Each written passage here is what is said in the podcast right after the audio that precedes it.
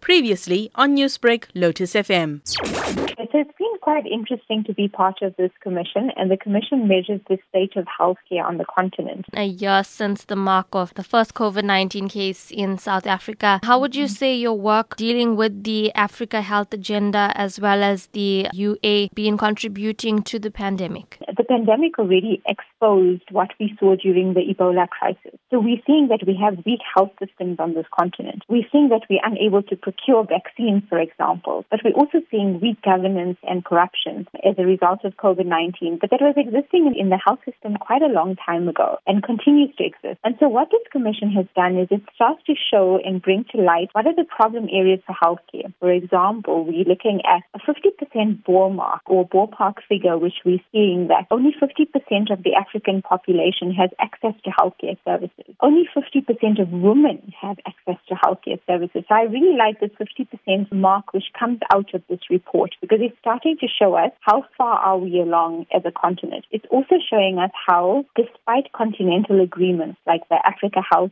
Strategy, the Abuja Declaration by the African Union, which says that countries need to dedicate fifteen percent of G D P to healthcare, but that never happened. We're also then finally seeing what the quality of healthcare services are. So essentially, within this context of the pandemic, the Commission is showing how important it is to look at service coverage, how important it is to look at quality, how important it is to look at corruption and governance issues, and how the continent needs to go forward in building stronger healthcare systems, because these simply don't exist. Now, speaking about moving forward, you've represented South Africa at the African Union Youth Council. Going forward, what would you hope to achieve when it comes to the health of young people and women? I think that it comes down to the ground level of thinking of the person as a patient, and especially when it comes to adolescents and women's rights. We're very, very far off track. So, for example, in many countries, still women and girls need to ask either their mother-in-laws or need to ask their husbands for either money or even permission to go and access healthcare services. So that's the first barrier. Or adolescents, for example, there's, there's something known as the age of consent for medical services. And what we find in different parts of the continent is that adolescents also need their parents' permission to be able to access healthcare services. And sometimes they want to access services that they don't want to tell their parents about. So how do we start to address all of these issues? But the biggest thing that's come out a lot is how do we start to remove these barriers? So how do we start to,